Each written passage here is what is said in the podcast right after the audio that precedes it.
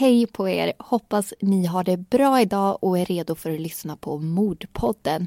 Det här avsnittet gör vi i samarbete med Kids Brand Store. Och nu är vi halvvägs in i oktober så det är ganska kallt ute, eller börjar bli i alla fall. Och jag vet inte hur det ser ut runt om i landet men här i Kalmar så blåser en hel del. I och för sig så blåser det här i Kalmar jämt och oavsett åt vilket håll man cyklar så är det alltid motvind. Jag förstår inte hur det hänger ihop. Men då kan det i alla fall vara väldigt skönt med varma kläder. Och behöver man en flis för att stänga ut den här blåsten eller den här kylan så hittade jag faktiskt en på Kids Brand Store häromdagen som jag fastnade för. Och märket det var Bergens of Norway och anledningen till att jag fastnade för den det var fickor. Jag ska säga att jag gillar fickor och den här hade faktiskt tre stycken med dragkedjor vilket jag saknar helt på den flis som jag har idag.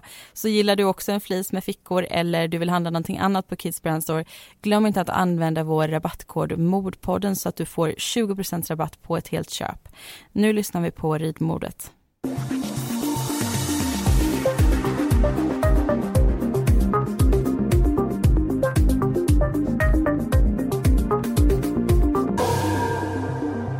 Hösten 1989 rider en 17-årig flicka ut på sin häst strax utanför Karlshamn. Några timmar senare hittas hästen ensam till ett ödehus. Flickan finns inga spår av. I en vecka slits hennes familj mellan hopp och tvivel innan de får reda på vad som faktiskt hänt. Hennes gärningsperson gömmer sig i bekantskapskretsen och är den typ av man som ingen misstänker. Han är snäll och lugn, i alla fall för det mesta. Men ibland så händer något inom honom. Han blir som förbytt. Några år tidigare resulterade det i en våldtäkt. Den här gången har det gått längre än så.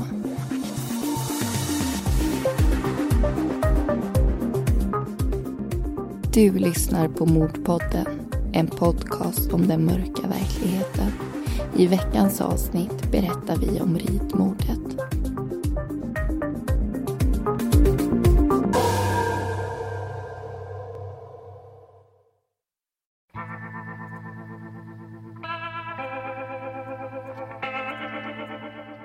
Inslag i radio och i tv, böcker och artiklar har alla en sak gemensamt. De speglar det de handlar om. Vi får genom dessa inslag och texter en inblick i en eller flera personers liv. Vi får lära känna dem. Men vi ser inte allt, vet inte allt. En pappa kan vara kärleksfull, bra på matlagning men urusel på fotboll. Han kan ha en kort stubin när det gäller politik men världens tålamod när det kommer till hans son. Han kan ovanpå allt det också vara en mördare. Ibland är det svårt att förlika sig med den sanningen. Att en person som gjort något fruktansvärt också kan ha bra sidor. För att se det måste vi tillåta oss själva att granska gråa nyanser. Det kan vara svårt ibland, göra världen och människor mer komplicerade än de behöver vara. Men vi är alla komplicerade, vare sig någon väljer att se det eller inte. Vi har alla något att vara stolta över, något vi är duktiga på, och vi har alla gjort saker vi helst av allt vill glömma. Våra sidor är fler än en, fler än två. Men det finns också människor som fastnar i just den beskrivningen. En person med två sidor. En vanlig sida och en mörk. Det vi ska berätta om idag är just en sån person. 1965 föds en pojke. Han växer upp likt många andra barn leker med kompisar, går i skolan och skrapar upp knäna. Under 70-talet flyttar pojken och hans familj till Karlshamn. Han går från pojkåren in i tonåren, blir längre och får mörkare röst. Uffe, som han kallas, beskrivs som en snäll och lugn kille. Han tycker om att idrotta och är ofta ute i skog och mark. Som 19-åring går han med i scouterna och där lär han känna den några år yngre Linda Linda är tillsammans med en av Uffes vänner och Uffe själv har också flickvän. Men bådas förhållanden tar med tiden slut och Uffe och Linda börjar umgås mer och mer med varandra. De går ut och dansar och Uffe tillbringar en hel del tid hemma hos Linda. De är bekväma i varandras närhet och vänskapen utvecklas till något mer. Men något fast förhållande blir det aldrig och 1985 träffar Uffe en kvinna som heter Madde. Linda och han går tillbaka till att bara vara vänner medan Uffe och Madde blir ett kärlekspar. Året därpå arbetar Uffe som vaktmästare på en skola i Karlshamn. Han och Madde är fortfarande tillsammans och de kan nu kalla sig sambos. Någon gång i september eller oktober är han på Stadsteatern i stan och hjälper till bakom kulisserna när han får syn på Linda. Hon är där för scouternas räkning och säljer godis. Han går fram till henne och säger hej. Efter att de växlat några ord frågar Uffe om hon har lust att åka med honom ut till scoutstugan utanför stan. Han måste dit och hämta ett par spånskivor som behövs i bygget. Linda ska träffa en arbetskamrat senare samma kväll men känner att hon hinner med både och om de skyndar sig.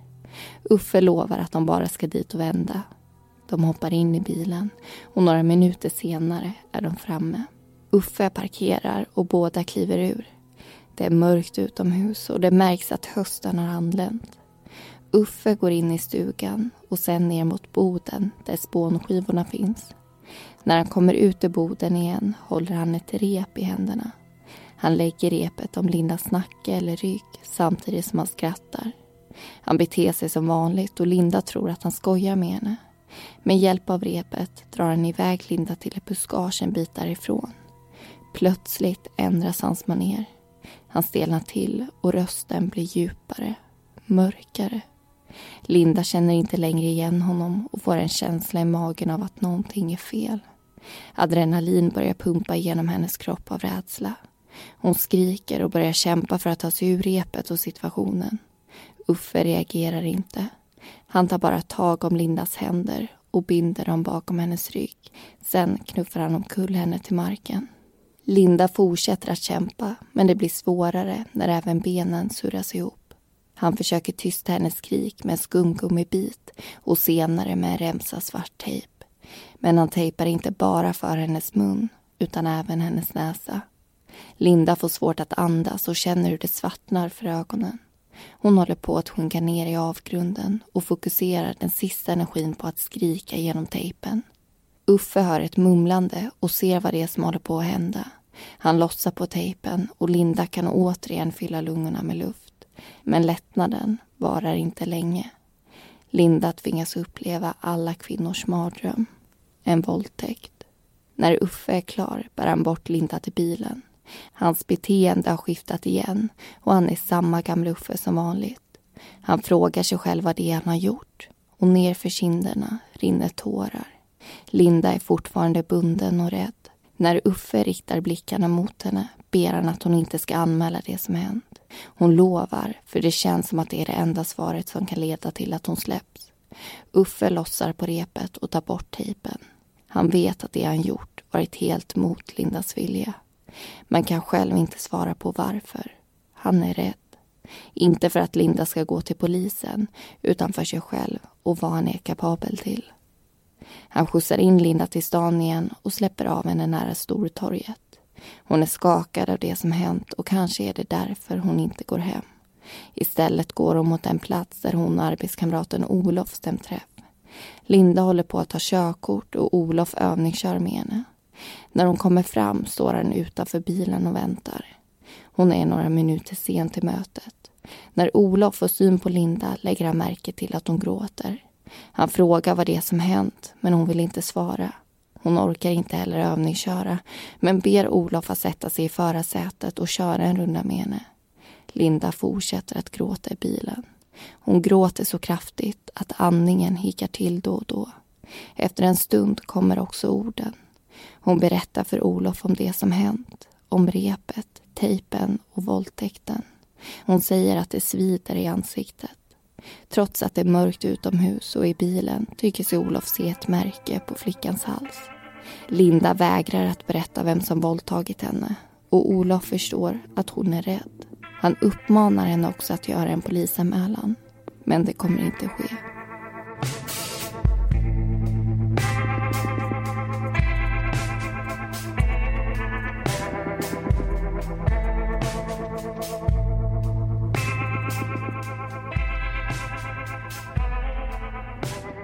Där hörde vi berättelse 1 av veckans fall Ridmordet och vi kan väl börja med att säga att eh, det här fallet är ett av våra mest önskade fall hittills.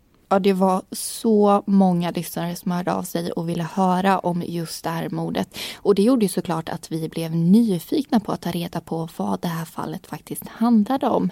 Men det här är ju ett äldre mordfall och problemet med äldre fall är att det kan vara ganska svårt att hitta material och helt enkelt få fram tillräckligt med information. Och vi hade lite problem med det i början och trodde kanske inte att det skulle kunna bli ett avsnitt. Nej, jag kommer ihåg att jag spenderade Head over to Hulu this March, where our new shows and movies will keep you streaming all month long. Catch the award winning movie Poor Things, starring Emma Stone, Mark Ruffalo, and Willem Dafoe. Check out the new documentary, Freaknik The Wildest Party Never Told, about the iconic Atlanta Street Party. And don't miss FX's Shogun, a reimagining of the epic tale, starring Anna Sawai. So, what are you waiting for? Go stream something new on Hulu. Hey, I'm Ryan Reynolds. Recently, I asked Mint Mobile's legal team if big wireless companies are allowed to raise prices due to inflation. They said yes. And then when I asked if raising prices technically violates those onerous two year contracts, they said, What the f are you talking about, you insane Hollywood ass? So to recap, we're cutting the price of Mint Unlimited from $30 a month to just $15 a month. Give it a try at mintmobile.com slash switch. $45 up front for three months plus taxes and fees. Promo for new customers for limited time. Unlimited more than 40 gigabytes per month. Slows. Full terms at mintmobile.com. en hel del kvällar med att eh, leta efter artiklar och leta efter saker som refererade till det här fallet. För jag behövde få tag i ett eh, målnummer så jag kunde gå vidare och just beställa ut den här domen. Men eftersom den är så pass gammal så låg inte den kvar hos tingsrätten utan den låg hos eh, Riksarkivet. Och jag funderade faktiskt på om jag skulle åka till Riksarkivet bara för att leta reda just på den här domen för att så många hade önskat det här fallet. Men det slapp du göra för vi fick kontakt med en person på Riksarkivet som gjorde det här arbetet åt oss. Så ett tack passar vi på att skicka till dig. Och några veckor senare så damp den här domen alltså ner i brevlådan. Och det är ett väldigt intressant fall så vi förstår att många velat höra om det här och det är också ett väldigt känslostyrt fall. Det handlar om kärlek, om sorg och om ett försvinnande och också ett mord. Men precis som vi tog upp i den första berättelsen så händer en hel del saker innan själva mordet. Och då tänker jag främst på våldtäkten på Linda. Och vi förstår ju i och med den här händelsen känna att någonting inte står riktigt rätt till med Uffe och att han skiftar personlighet. Mm. Och vi vet ju också att det här kommer hända igen, att han kommer skifta personlighet igen och att det kommer drabba en annan flicka och få andra konsekvenser. Men eh, jag tycker att vi fokuserar just nu på att prata om Linda och hur hon mådde efter den här fruktansvärda våldtäkten som hon utsattes för. Hon beskriver det som att hon var om i precis hela kroppen efteråt. Och delar av ansiktet där den här tejpen hade suttit, det var svullet och det sved. Och på halsen så hade hon också märken efter repet. Och det hade hon också runt både hennes handleder och hennes fotleder. Och Linda kunde inte gå till jobbet på ett par dagar efter det här och det förstår man ju verkligen. Men när hon väl klarade av att göra det så la Olof märke till att hon hade en sjal runt halsen. Och det här som vi har tagit upp nu det är ju bara fysiska skador men en våldtäkt eller en liknande attack det har ju en förmåga att råna offret på all trygghet egentligen. Mm och få de här personerna att känna sig utsatta och rädda även i miljöer där de kanske tidigare aldrig känt så. Och Linda hon är ju inget undantag utan hon plågas av mardrömmar, hon blir mörkrädd och hon har också såklart väldigt svårt att förstå hur Uffe, en person som hon litat på till 100% tidigare, kunnat göra så mot henne. Och jag kan tänka mig, nu är det som sagt egna tankar, men jag tror att sådana här händelser också kan göra att man får väldigt svårt att lita på människor igen. Att man tänker om Uffe kunde göra det här så kan väl vem som helst göra det. Mm. Och vi sa ju i berättelsen att eh, Linda hon berättar ju för Olof om den här våldtäkten men hon gör ju inte en polisanmälan om det som har hänt. Och en annan som får reda på att det har hänt det är också Lindas mamma. För ungefär en vecka efter händelsen så ser hon hur Linda sitter och kastar bilder i en papperskorg och de här är alltså bilder på just Uffe. Och mamman frågar liksom varför dottern gör det här och Linda säger du skulle bara veta vad han har gjort mamma. Och sen så kommer det också ut lite i taget om vad han har gjort mot Linda.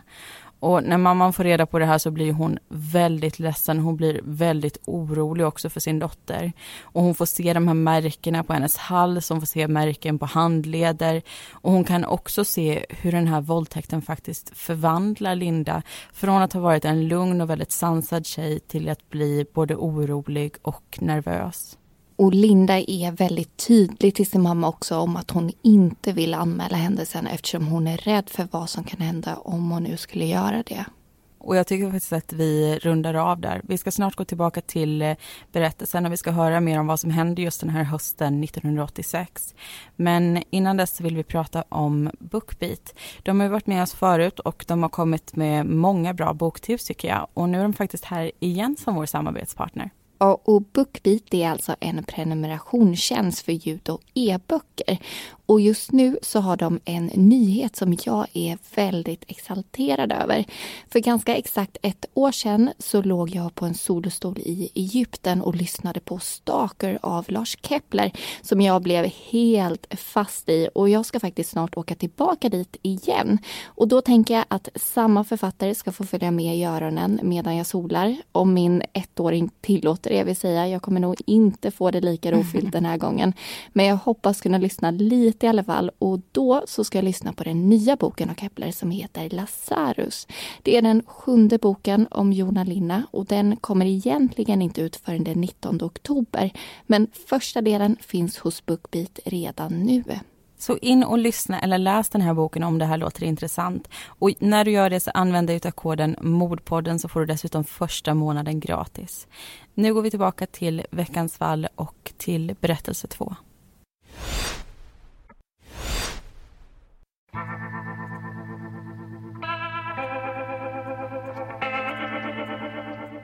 Hösten 1986 är Uffe 21 år.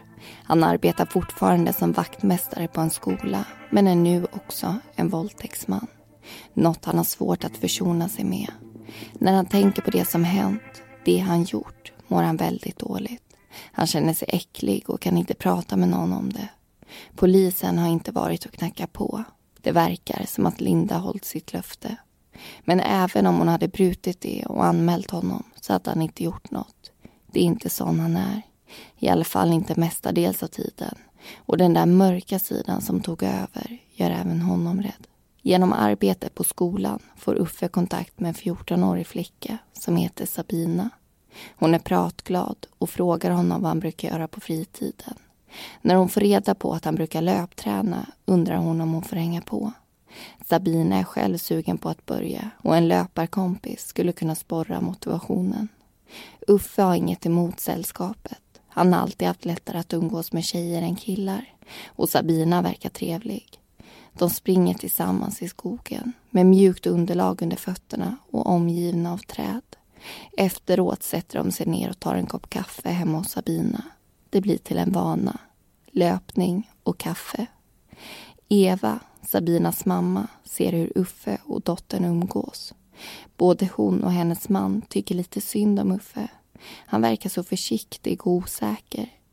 Eva tänker att det kanske är därför han och dottern går så bra ihop. Trots att Sabina är yngre är hon väldigt trygg i sig själv. Det är en del av hennes utstrålning och tryggheten har ett sätt att smitta av sig till andra. Eva ser hur löprundorna övergår till pratstunder och vänskap. Uffe är ofta hemma hos familjen och ibland stannar han till sent på kvällen.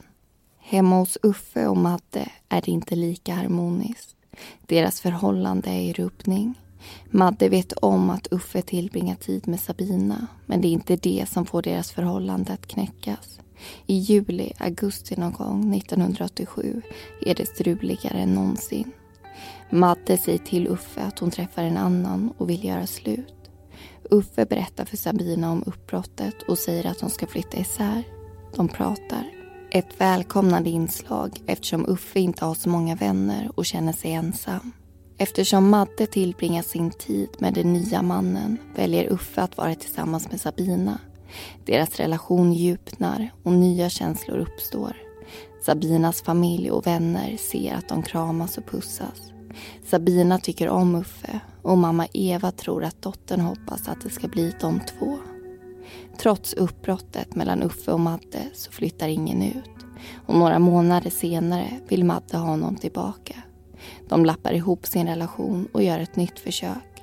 Men i processen har Sabina förlorat. Uffe förklarar för henne att de bara kan vara vänner från och med nu. Samtidigt finns känslorna för varandra kvar och trots löftet så händer det att Uffe och Sabina ses och känslorna blossar upp i handlingar. Men Sabina vill inte vara den andra kvinnan. Det säger hon till sin mamma Eva. En dag får Sabina reda på att Uffe och Madde förlovat sig och från en bekant får hon snart höra mer än så. Madde väntar barn och paret letar hus. Nyheten kommer som en chock. Sabina blir oerhört ledsen. Det finns inte längre något hopp om att det ska bli hon och Uffe. Han är Maddes nu. I februari 1989 skriver Sabina ett brev till Uffe. Hon förklarar att hon inte längre vill träffa honom. Mamma Eva läser brevet och Sabina lämnar det personligen. Uffe försöker förklara för henne att han inte visste att Madde var gravid. Men det ändrar inte Sabinas beslut. Vintern ger med sig för våren och våren för sommaren. Sabina och Uffe ses knappt.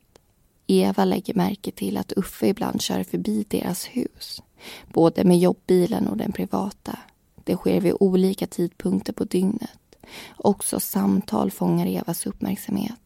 Vid flera tillfällen har det ringt på telefonen i hushållet. I oktober hör Uffe av sig till Sabina och säger att han vill träffas vid ödehuset. Men den 17-åriga flickan säger nej.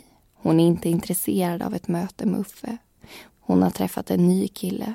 En kille som är bra för henne och som gör henne lycklig. Uffe menar att Sabina ska vara glad över att det nya förhållandet är så bra. Att hon inte har massa problem som han. Tre veckor passerar. Det är den 23 oktober. En måndag och Sabina är i skolan. Under lunchrasten går hon in till stan. Plötsligt får hon syn på Uffes mamma och Madde. Madde som nyligen Hey, I'm Ryan Reynolds. Recently, I asked Mint Mobile's legal team if big wireless companies are allowed to raise prices due to inflation. They said yes. And then when I asked if raising prices technically violates those onerous two year contracts, they said, What the f are you talking about, you insane Hollywood ass? So to recap, we're cutting the price of Mint Unlimited from $30 a month to just $15 a month. Give it a try at mintmobile.com slash switch. $45 upfront for three months plus taxes and fees. Promo for new customers for limited time. Unlimited more than 40 gigabytes per month. Slows. Full terms at mintmobile.com. blivit mamma och går och skjuter en barnvagn framför sig. Kvinnorna får syn på Sabina och ser hur hon går in i en affär som för att undvika dem. Sabina slutar tidigt den dagen och äter middag med sin mamma. Hon berättar om mötet på stan och Eva hör att hon är upprörd. Efter middagen beger sig Sabina till stallet hos sin häst. Hon är en hästtjej och känner sig hemma bland boxar, hö och doften av ammoniak. Med borstar och hovkrats gör hon den bruna hästen redo för en ridtur. Hon tränsar och sadlar och hoppar sen upp på hästryggen. Hon manar på hästen med ljud och benkramningar. Stallet blir mindre och mindre bakom henne. Ett tag senare börjar Eva bli orolig. Dottern borde vara hemma nu. Hennes man åker till stallet för att se om Sabina är där. Det är hon inte. Han åker tillbaka hem igen och Eva och Sabinas lilla syster beger sig tillsammans ut för att leta vidare. Men inte heller de kan hitta henne och på vägen hem möter de Evas man på cykel. Han berättar att polisen ringt. Sabinas häst har hittats intill ett ödehus. Alla sätter sig i bilen och kör dit. När de kommer fram ser de att hästen inte är svettig. Den har lätt för att bli det vid ansträngning och de tänker därför att Sabina inte kan ha ridit särskilt långt. Kanske har hon trillat av och finns någonstans i närheten. Samtidigt säger familjen åt polisen att kolla upp vad Uffe har för sig. Ödhuset triggar minnen från mötet som Sabina och Uffe skulle haft där för tre veckor sedan. De misstänker inget. Det är bara en känsla.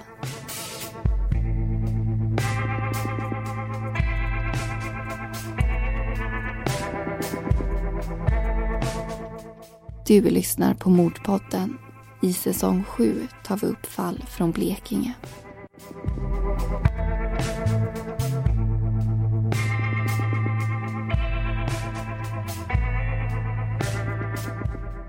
Välkomna in i det här avsnittets andra diskussion. Jag och Amanda ska ägna de närmaste minuterna åt att prata om Sabina och Uffes relation. Vi ska också prata om de här samtalen som rings och läggs på som vi tog upp lite i berättelsen. Och vi ska prata om vilket landskap som säsong 8 ska handla om. Ja, och det här avslöjandet om landskapet, det får ni vänta lite på för vi tänker börja i andra änden, nämligen med Sabinas och Uffes relation. Och vi har beskrivit den till viss del i berättelsen, men det vi saknar är ju Sabinas upplevelse kring det hela. Och det kommer vi inte få. Men jag tänkte att vi ska gå igenom det som hennes vänner berättar om förhållandet. En tjej som Sabina varit bästa vän med sedan tredje klass berättar att Sabina och Uffe träffades när Sabina gick i åttan. Och det var han som tog initiativet till kontakten och inte hon, menar den här kompisen. Och han följde med henne till stallet och var ofta hemma hos Sabina. Och till en början så visste inte Sabina om att han hade en sambo. Men det fick hon ju reda på sen och enligt den här vännen så tyckte också Sabina väldigt mycket om Uffe. Men hon ville inte dela honom med en annan kvinna. Hon ville alltså inte dela honom med Madde. Och Sabina ville att han skulle välja mellan de två. Men eh, det kunde inte Uffe. Och efter allt det här med förlovning och barn så ska han ha fortsatt att försöka träffa Sabina. Men det ville inte Sabina längre. Och om vi då går över till Sabinas andra vän som Sabina haft lite tätare kontakt med de senaste två åren så berättar hon om Sabina och Uffes förhållande att Uffe alltid har gett Sabina intrycket av att det skulle bli de två i slutändan och att han ville lämna Madde, att han ville vara med Sabina men att det samtidigt inte hände någonting och att det var Uffe som sökte upp Sabina gång på gång, inte hon, säger den här vännen. Men Uffe beskriver det här på ett helt annat sätt. Han menar att de hade en vänskaplig relation som visserligen gick över i något mer under hans och Maddes uppbrott. Men efter det så ville han inte att det skulle fortsätta. Men det menar han att Sabina ville. Så det är lite motsatta vittnesmål från de båda sidorna. Och så är det också när det kommer till telefonsamtalen. Enligt Sabinas mamma så ringer det flera gånger på deras telefon. Och efteråt så frågar Sabina Uffe om det är han som ringt. Och på det så ska han ha sagt ja. Han har också sagt då att han ringde för att Sabina skulle veta att han tänkte på henne och ville träffa henne. Men så beskriver ju varken Uffe eller Madde de här samtalen. Uffe menar ju att Sabina kunde ringa hem till dem och om Madde var den som svarade så la hon på. Och Madde i sin tur hon säger att ja, det är någon som har ringt och det är någon som har lagt på. Och hon tror att det var Sabina men hon är inte helt säker på det. En gång så träffade hon dock Sabina och då tog hon upp det här med samtalen. Hon sa till den här 17-åriga flickan att sluta ringa hem till dem och Sabina ska efter det ha blivit väldigt arg och hon ska också ha skrikit någonting på Madde. Och Uffes respons på det här, det ska ha varit att göra samma sak mot Sabina så att hon skulle förstå hur det kändes. Och som ni förstår så är det ganska klurigt att reda ut hur det faktiskt låg till.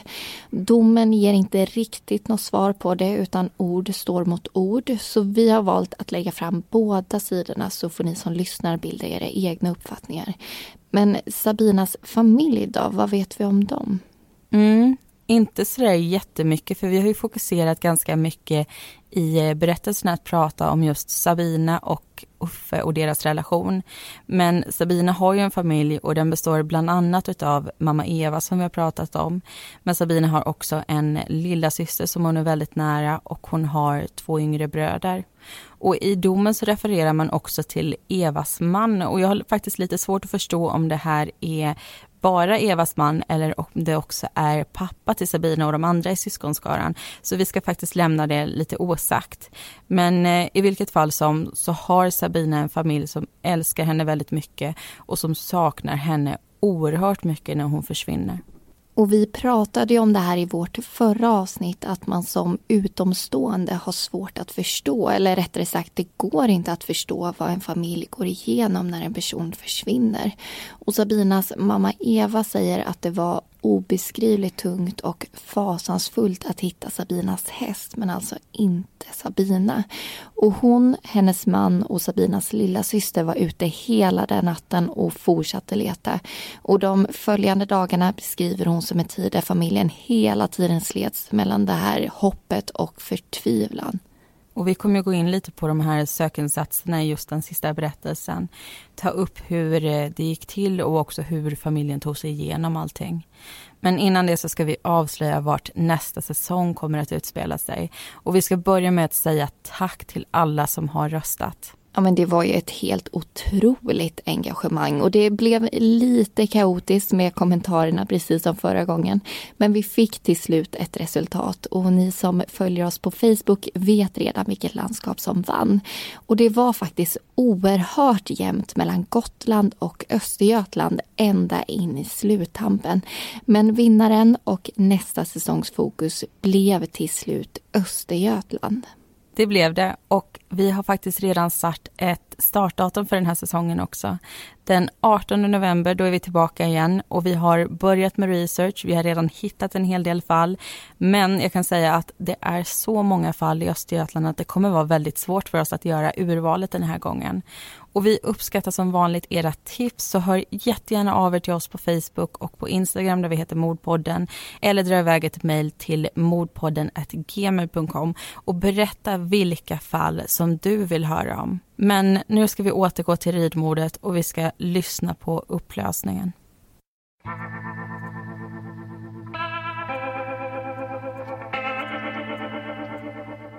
Efter Sabinas försvinnande söker polisen efter henne med ljus och lykta. Det gör också frivilliga genom de skallgångskedjor som noggrant vandrar genom stora områden i och runt Karlshamn. Bland deltagarna finns mamma Eva, hennes man och Sabinas lilla syster. De vill så gärna att Sabina ska hittas och komma hem till dem igen. Evas bror och Sabinas morbror är sjukhuspräst. Han får reda på att Sabina är försvunnen under tisdagsmorgonen åker genast hem till systern och hennes familj. Han tar tjänstledigt resten av veckan, hjälper till i sökandet och stöttar familjen genom sorgen. Han har gjort det flera gånger förut, men den här gången är det annorlunda. Nu är det hans familj som går igenom det. Morbror nyttjar sina kontakter på sjukhuset och familjen får under onsdagen hjälp i form av krissamtal med en läkare som kommer hem till dem. För varje dag som går sjunker familjens hopp och ersätts med förtvivlan. Det är ovissheten som är värst. Att inte veta var Sabina är eller vad som har hänt. Det bryter ner dem psykiskt och läkaren gör flera besök för att hjälpa dem genom smärtan. Innerst inne förstår familjen att Sabina måste vara död och till slut orkar inte mamma Eva vara med i sökinsatserna längre. Sabinas lillebröder är för unga för att förstå exakt vad det är som händer. Men de vuxna och Sabinas lilla syster far väldigt illa. Samtidigt som sökinsatserna pågår kartlägger polisen Sabinas liv. En process som ska leda dem till hennes gärningsperson. Och de har redan blivit tipsade om Uffe. Under lördagskvällen ringer det på familjens telefon. Eva svarar och får prata med en kriminalinspektör. Han berättar att de fått ett erkännande. Sabina har bragts om livet av Uffe. Eva skriver ner namnet på ett block. Hennes man och bror är där. Efter samtalet går hon upp till Sabinas lilla systers sovrum. Hon har lagt sig för kvällen, men nyheten kan inte vänta. Mamman berättar för dottern att hon nu vet vad som har hänt. Sabina är död och det är Uffe som har dödat henne. Lilla systern vill inte tro på det. Hon säger att det inte kan vara han. Uffe tyckte ju om Sabina. Hon har ju själv sett hur de pussades och kramades. Det är omöjligt. Eva blir osäker på om hon sagt fel namn och springer ner för att kolla på blocket. Hennes man och bror försäkrar henne om att hon inte sagt fel. Oavsett hur omöjligt det kunde verka så var det Uffe som erkänt. Ovissheten är borta. Den har lämnat plats för en annan känsla. Den känsla som kommer när man får reda på att man aldrig mer får se en av sina käraste i livet. Under söndagen hör familjen på radion att man draggar efter Sabinas kropp. Och under eftermiddagen får de ett samtal från polisen. Man har hittat Sabina och de behöver någon som kan komma dit och identifiera henne. Eva och hennes man säger att de kan komma på en gång. Polisen förklarar då att det vore bäst om någon annan utanför familjen gjorde det. De skickar dit en vän som bekräftar att det är Sabina de hittat. Genom förhör med Uffe och vittnen får polisen en bild av vad som hände den 23 oktober. Måndagen är Uffes första dag tillbaka på jobbet igen efter en tids föräldraledighet. Han är nu pappa till en liten flicka. Vid elva tiden pratar Uffe med sin chef. Han undrar om det är okej att han tar ledigt under eftermiddagen för att arbeta på Stadsteatern. Chefen svarar att det går bra och Uffe lämnar jobbet en dryg timme senare. När han varit på teatern ett tag kommer hans mamma och Madde förbi. Det är bara en snabb visit, men de hinner berätta om mötet med Sabina på stan innan de går vidare. Strax innan fyra sätter sig Uffe i bilen och åker därifrån. Han kör en runda på stan och sen ut mot Asarum. På en åker ser han en häst. När han kommer närmare ser han att det är Sabina som sitter på ryggen. Han gör en hälsningsgest och kör förbi. I backspegeln ser han att hon gör ett tecken för att han ska stanna. Han vänder därför bilen lite längre fram och kör tillbaka. Sabina säger att hon vill prata. Ett par i en bil och en person som tittar ut genom ett fönster lägger märke till ryttaren med det långa håret. Hon böjer sig ner mot en bil och tycks prata med någon som sitter där i. Uffe tycker att Sabina låter arg men han går med på att träffa henne en bit därifrån. Han kör in på en skogsväg in till en hage och väntar tills hon dyker upp. Enligt Uffe vill Sabina att de ska rida en sväng tillsammans. Han går med på det och hon plockar av sadeln så de båda kan hoppa upp barbacka. De rider bort mot ett kalhygge och vänder. När de nästan är tillbaka vid ödehuset igen så blir hästen skrämd och stegrar. Uffe tappar balansen och drar med sig Sabina i fallet. Han går bort för att hämta hästen när Sabina säger att han är en svikare. Hon tänker berätta för Madde att de varit tillsammans även efter att han gått tillbaka till henne. Orden gör Uffe arg och han förändras. Han sätter krokben för Sabina samtidigt som han ger henne en kraftig knuff. När hon ligger på marken drar han ut sina skosnören och går fram till henne. Han sätter sitt ena knä på hennes arm och lutar sig över henne. Han binder Sabina med skosnöret och ett tunt nylonsnöre som han har i fickan. Enligt honom gör Sabina inget motstånd men fynd som rättsläkaren senare finner tyder på att hon både sparkar och river. Hon frågar vad Uffe gör men han svarar inte. Han sliter ner Sabinas byxor och våldtar henne. Han ser inte om hon gråter men efteråt är hon tjock i halsen när hon pratar. Han vill prata om det som hänt men hon rycker och sliter i snörena i ett försök att ta sig loss. Han är rädd att hon ska springa därifrån innan de haft en konversation och går till bilen för att hämta ett grövre rep. Han slår repet om hennes händer bak på ryggen, runt hennes bröst och armar och även halsen. Uffe känner att han behöver fundera en stund men Sabina pratar i ett. Hon säger att hennes pojkvän vet var hon är och att matte ska få reda på precis allt han gjort. Han håller för hennes mun i ett försök att tysta henne men då försöker Sabina bita honom. Uffe tar då ett strypgrepp om hennes hals och håller det. Till en början stretar hon emot, men sen blir kroppen livlös. Plötsligt inser Uffe vad han har gjort. Han är rädd och vet inte vad han ska ta sig till. Han hör inga ljud från Sabina och antar att hon är död. Han känner ett överväldigande behov av att lämna platsen. Han springer tillbaka till bilen och backar. Han lyfter in Sabina i bagageutrymmet. Han vet att han inte kan lämna kvar henne och tänker att han kan lägga kroppen i förrådet på sin arbetsplats. Han har ingen tanke på att köra henne till sjukhus eller kontakta polisen. Efteråt har han svårt att förklara varför han gjorde som han gjorde. Han tror att det var paniken som styrde. När han kommer fram till arbetsplatsen är förrådet igen spikat och Uffe får för sig att han ska lägga kroppen i vatten någonstans. Han kör längs en nå, men överallt han passerar finns det människor. När han parkerar bilen är han vid scoutstugan utanför Karlshamn. Platsen där han tre år tidigare hade våldtagit Linda. Det har hunnit bli mörkt ute och han öppnar bagageluckan för att plocka ut kroppen. När han flyttar Sabina från bilen och in i boden hör han ett ljud. Det låter som en rossling och han inser att Sabina kanske inte är död. Han blir skrämd av tanken och hämtar en yxa. Inom loppet av några minuter har han riktat och svingat den mot hennes huvud ett antal gånger. När han är säker på att hon är död lämnar han henne i boden och åker hem. Klockan är runt sex på kvällen när han kommer fram. Tanksymbolen i bilen har tänts och han häller över bensin från en reservdunk. Han lägger ut Sabinas ridhjälm och ridspö i redskapsboden. När han kliver in i huset har han inga byxor på sig. Han förklarar för Madde att han spillt bensin på dem och hoppar in i duschen. När han kommer ut säger Madde att de inte har någon mjölk hemma. Han föreslår att han ska ta hand om dottern så hon kan åka och handla. När Madde kommer hem igen äter de middag och strax innan tio på kvällen går de och lägger sig. Imorgon ska han göra sig av med ridhjälmen och ridspöet.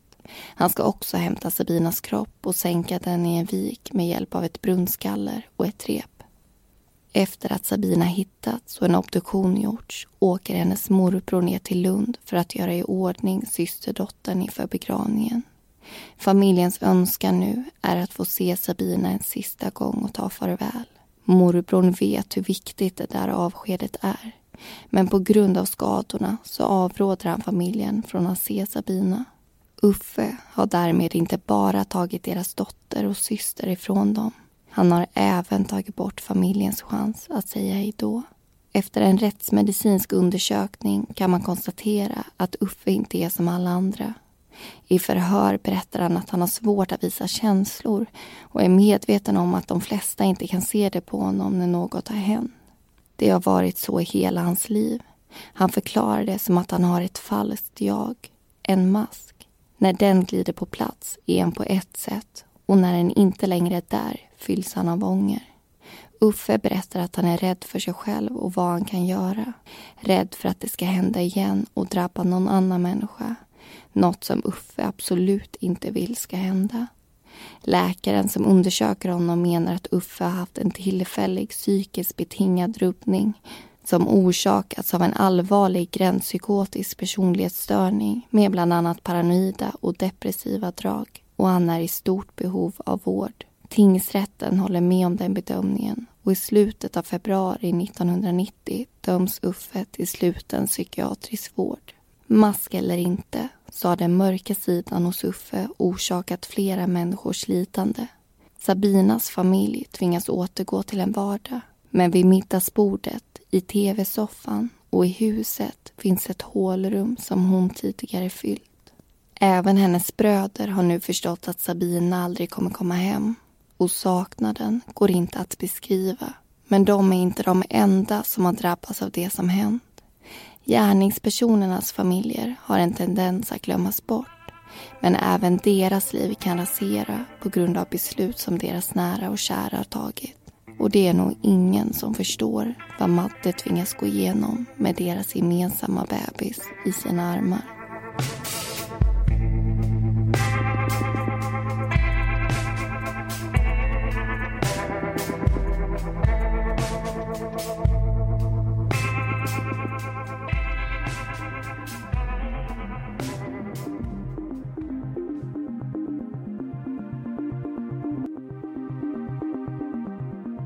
Tack för att du har lyssnat på Ritmordet. Alla förutom Sabina heter egentligen något annat och informationen är hämtad ifrån tingsrättsdomen. Och med det är säsong 7 av Mordpodden över. Den 18 november är vi tillbaka med en ny säsong. Jag hoppas vi hörs då.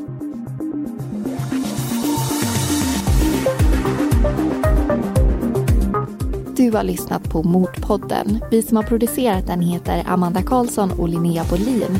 Bakgrundsmusiken var bland annat Soaring av Kevin MacLeod och Deep Space av Audionautics.